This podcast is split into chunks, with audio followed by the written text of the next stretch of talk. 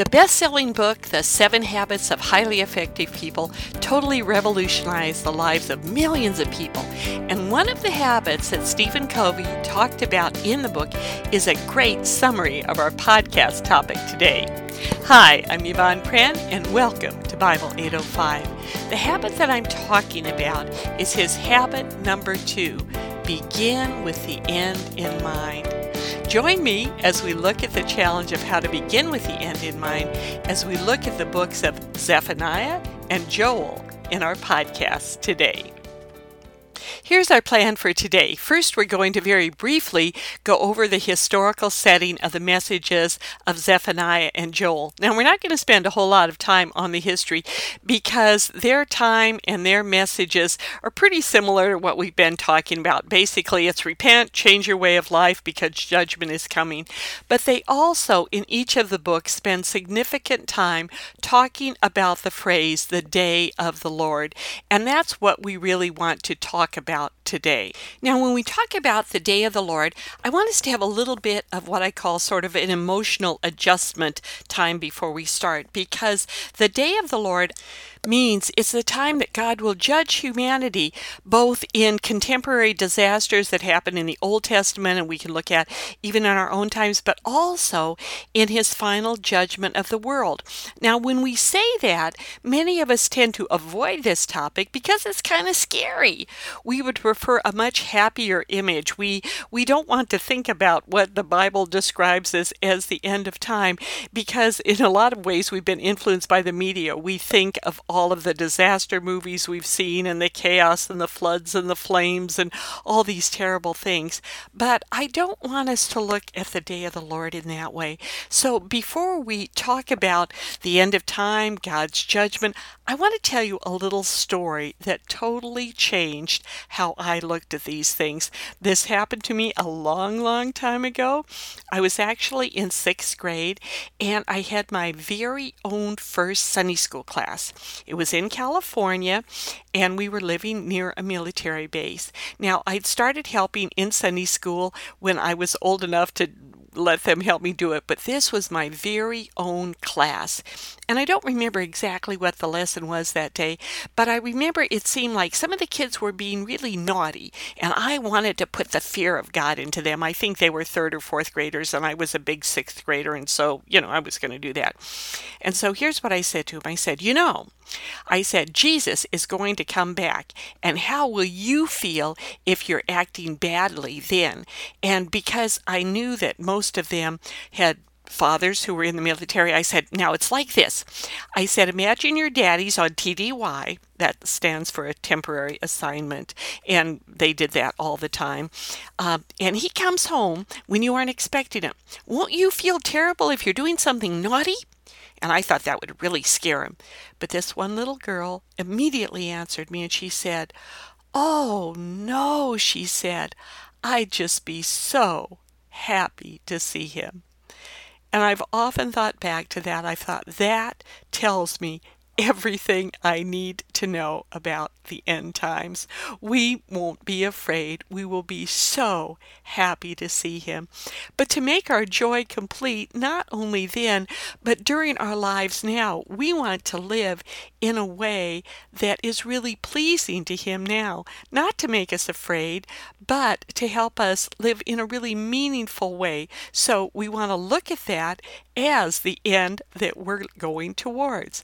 So let me just very briefly talk about the historical setting of Zephaniah and Joel, and then we will jump into a more detailed study on the day of the Lord.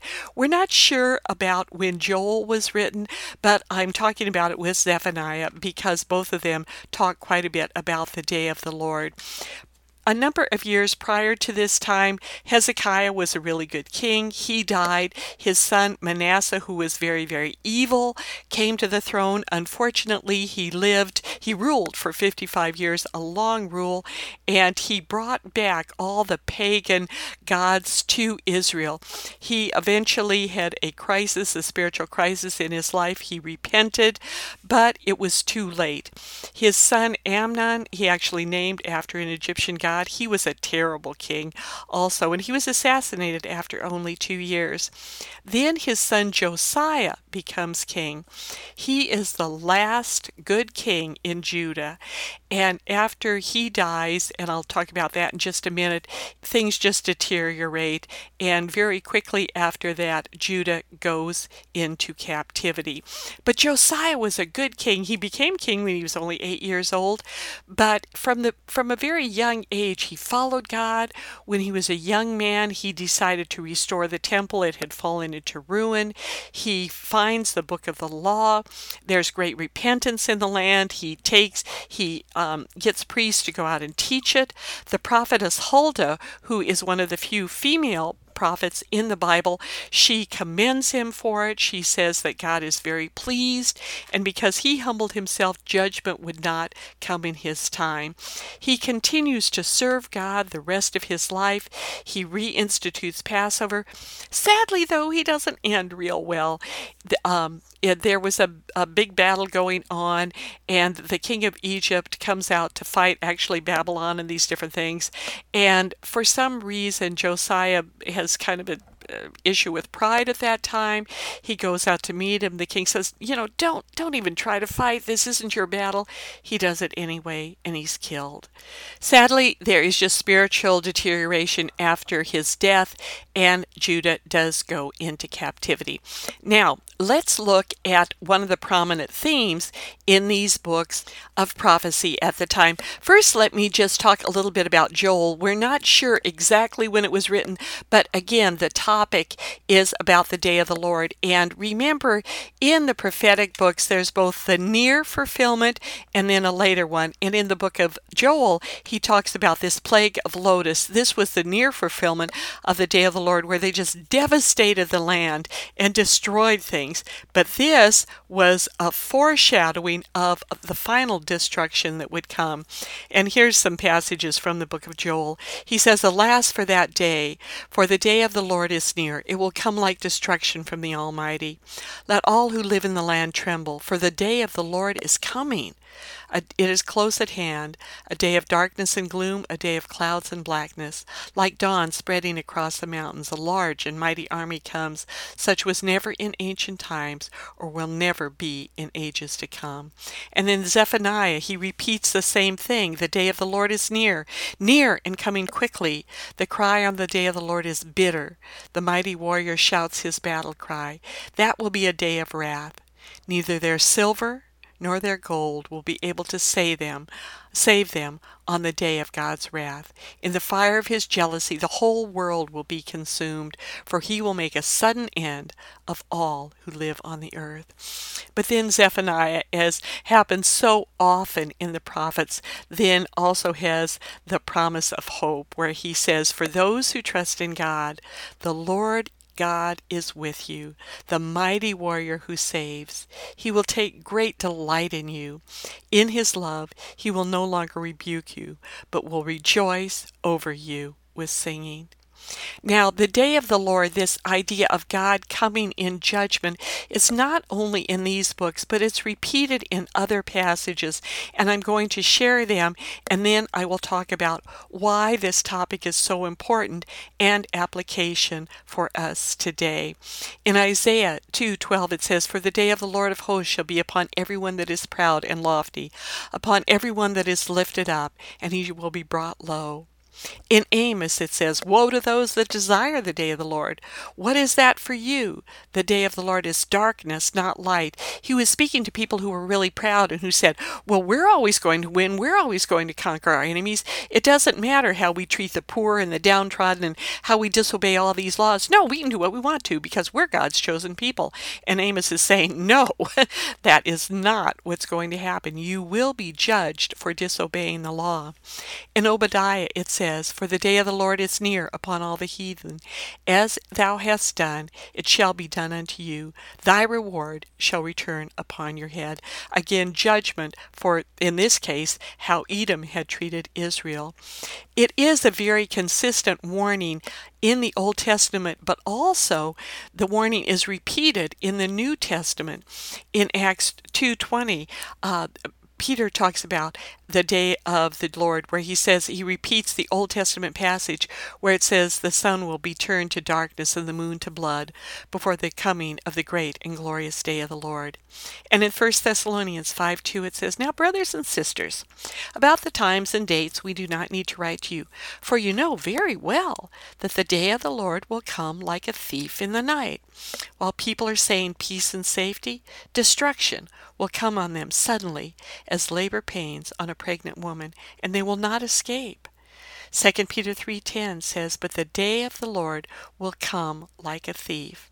The heavens will disappear with a roar, the elements will be destroyed by fire, and the earth and everything in it laid more. And there are many, many other passages that again repeat this idea. And on the website, I will actually have a list of them. There's an article on the web of, I believe it's something like 86 passages in the Bible that talk about the day of the Lord. Well, why is this so important? Well, first of all, the idea of the day of the Lord, of there being a specific ending time, the end that we need to consider in how we live our lives. This is one of the unique characteristics of Christianity. You need think about this, and a lot of times people don't. Christianity is a very linear religion. It has a clear beginning. In the beginning, God created. In the end, He will sum things up. Now, it has a clear beginning, a clear end, and along the way there are verified historical markers. We've looked at many of these in the Old Testament and we will continue with them on our study. But the history that we look at, it's history with an end point. Now this is very, very different from many other religions. Hinduism, Buddhism, again, many of the sort of vague New Age thoughts about religion that many people have all of these religions see existence as a circular thing. They don't have a final judgment. Things just go on, they repeat. Now, and not to be really flippant about this, but reincarnation, you know, when you think about it, it's kind of a series of endless do overs. If you didn't get it right this time, you have an opportunity. The world has an another opportunity. You know, just think it's just kind of this circular thing.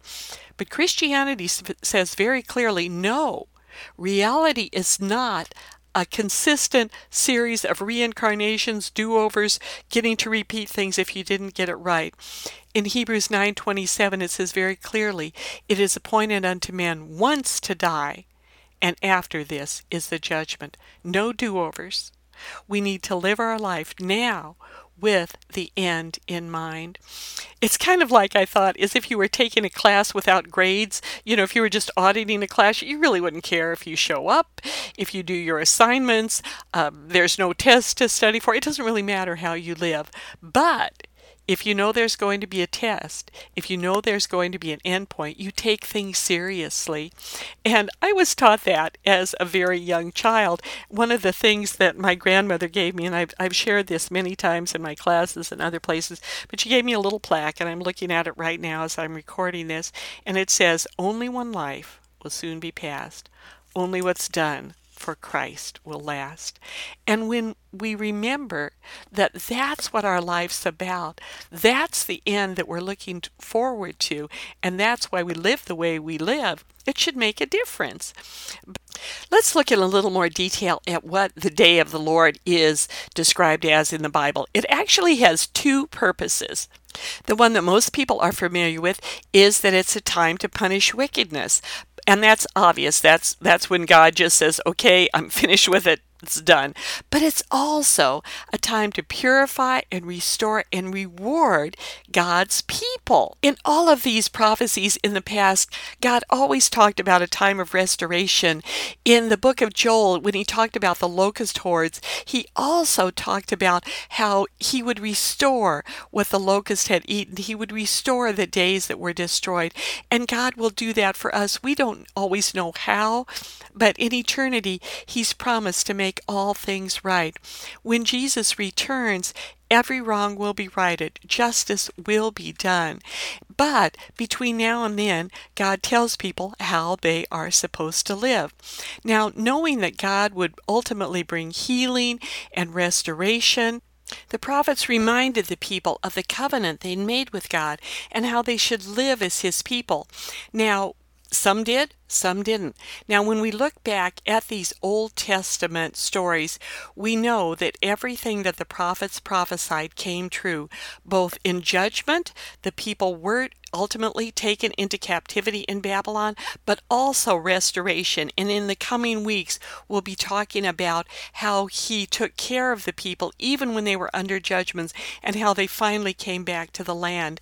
Now, the application for us is that we are told, remember, I read you passages both out of the Old Testament and out of the New Testament about the day of the Lord. The final day of the Lord is coming, and we need to be aware of of it, and we need to live in a certain way. So let me read you some passages now with some final reminders of how we ought to be acting. In 1 Thessalonians 5 4, it says, But you, brothers and sisters, are not in darkness, so that this day should surprise you like a thief. You're all children of the light and children of the day. We don't belong to the night or the darkness. So then, let us not be like others who are asleep, but let us be awake and sober. For those who sleep, sleep at night, and those who get drunk, get drunk at night. But since we belong to the day, let us be sober, putting on faith and love as a breastplate, and the hope of salvation as a helmet. For God did not appoint us to suffer wrath, but to receive salvation through our Lord Jesus Christ. He died for us so that whether we are awake or asleep, we may live together with Him. Therefore, encourage one another and build each other up, just as in fact you are doing. Again, such a wonderful reminder that as we look ahead to the day of the Lord, be encouraged. Don't be afraid. Don't be timid. Don't be whatever look forward to it with joy.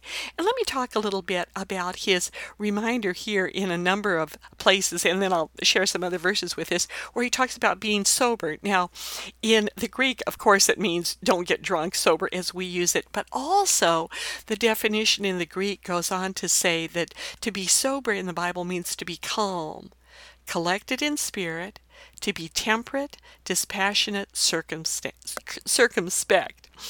In 1 Peter 5 8, it says, Be sober, be vigilant, because your adversary the devil is a roaring lion, walketh about seeking whom he may devour.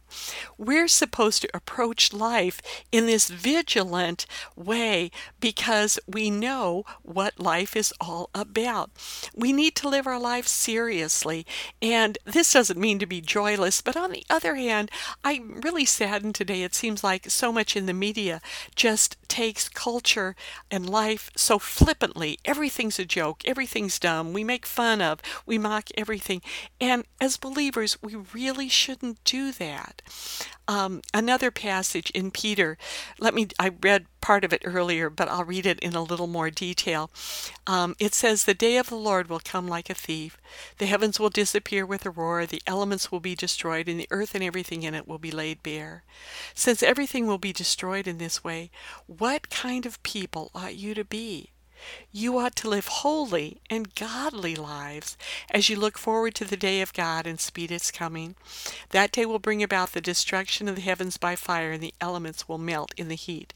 But in keeping with His promise, we are looking forward to a new heaven and a new earth where righteousness dwells. So then, dear friends, since you're looking forward to this, make every effort to be found spotless blameless, and at peace with Him. Now, that challenge to be spotless, blameless, and at peace is so wonderful. And part of that, again, this idea of don't be all riled up, uh, just be very calm, be temperate, be at peace because God's got it under control.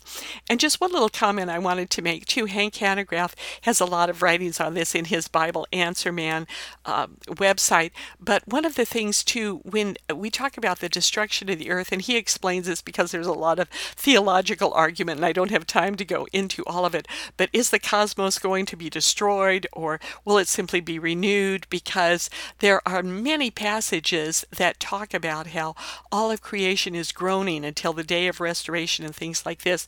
And what Hank Hanegraaff says, and I, I think this is really great, and without going into again all of the studies on it, I agree with his conclusion, where he says, Not only might we rightly conclude that the cosmos will be resurrected, not, a not annihilated, on the basis of Christ's conquest over Satan, but the Greek word used by Peter to designate the newness of the cosmos is kainos, meaning new in quality, not in kind, a cosmos existing in continuity with the present creation.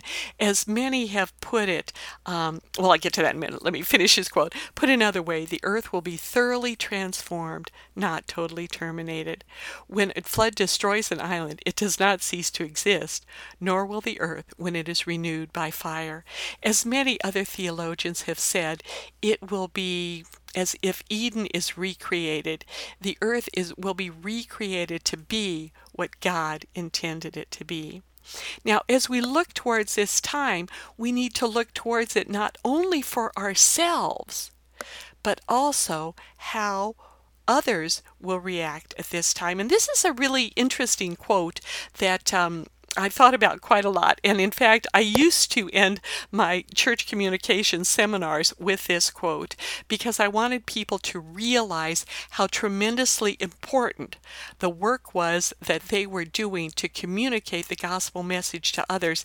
And no matter what you're doing in a secular life or a church life or through your prayers or whatever, think about this quote where he says, God will invade. But I wonder whether people who ask God to interfere openly and directly in our world quite realize what it will be like when he does. When that happens, it is the end of the world. When the author walks onto the stage, the play is over.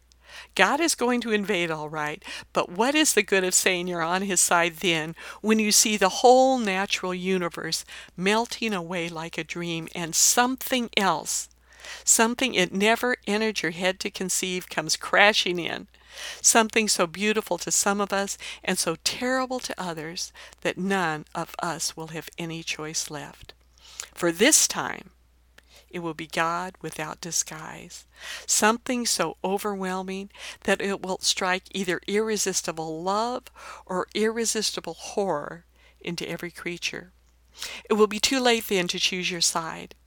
There's no use saying you choose to lie down when it has become impossible to stand up. That will not be the time for choosing. It will be the time when we discover which side we have really chosen whether we realized it before or not. Now, today, this moment is our chance to choose the right side. We need to remember that everybody needs to make that decision, and you never know when you might have the opportunity to say some even little thing that might get somebody to think about it. I'm going to tell you about another little story. This was had to do also when I was teaching church communication seminars and I was flying all over the country and all this. I got up one morning and I was checking out of my hotel. It was a fairly smallish hotel in South Bend, Indiana, and for some reason, I had to leave a book there at the front desk for someone to pick up later. And it was obviously this Christian book. It was one of the books that I'd written. And when I gave it to the clerk, he, he or the checkout person, he looked at it and he, he was one of these kind of well, kind of snarky young men. And he just looked at it and he goes, Do you really believe this stuff? And I just said, Yeah, I do. And he kind of sniffed or made some remark. And then I said, You know, you really ought to think about this, about Jesus, about Christianity, because I said, you know, it's a whole lot better to meet him as Savior now than to meet God as Judge later. And he kind of looked at me and he kind of went, Ooh. And his whole attitude changed. And the shuttle was waiting for me to take me to the airport, and I had to dash out. But as I was leaving, he said, I, I never thought about that before. I still pray for that young man, and I really hope that I see him someday in the kingdom. But we, I've remembered that story, and I just share it to say you never know when God might prompt you just to say some little thing that will help someone see that this isn't all there is. We have an endpoint that they're going to tell them about, you know, the books, the seven habits of highly effective people or whatever. Consider the end before you make another decision on how you're living your life. Now, someday, as I've said, it'll all come to a close for us. And one of my favorite passages on this is at the end of the series of the Chronicles of Narnia. And they end in this way where it says there was a real railway accident. Aslan speaking to the children who um, have been through this whole series. He says, The term is over, the holidays have begun, the dream is ended. This is the morning.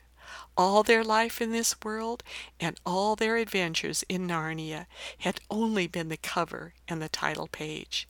Now at last they were beginning chapter one of the great story, which no one on earth has read, which goes on forever, in which every chapter is better than the one before. The future, the end we're working towards, you see, really isn't an end at all. It's the day of the Lord. It's the best that's going to happen. We shouldn't worry. We shouldn't be afraid. We should be thankful. We should be anticipating. We should be looking forward to the time when our Savior, our Lord, our friend, perhaps in some ways the Father we never had, comes home and we will be so happy to see him. That's all for now. Please check out the notes from this lesson and the other materials that are on www.bible805.com. Please subscribe to the podcast so that you won't miss any of our series on going through the Bible. And do tell your friends about it so they can be encouraged as they learn more about God. Now, until next time, I'm Yvonne Prehn, your fellow pilgrim, writer, and teacher for Jesus, and I'd like to close with this benediction. May you know the invitation of God to move from confusion to clarity, from wandering to rest, from loneliness to knowing you are loved, from turmoil to peace, from wherever you are on your spiritual journey to a growing knowledge of God's Word and in your personal relationship with the Father, Son, and Holy Spirit. Amen.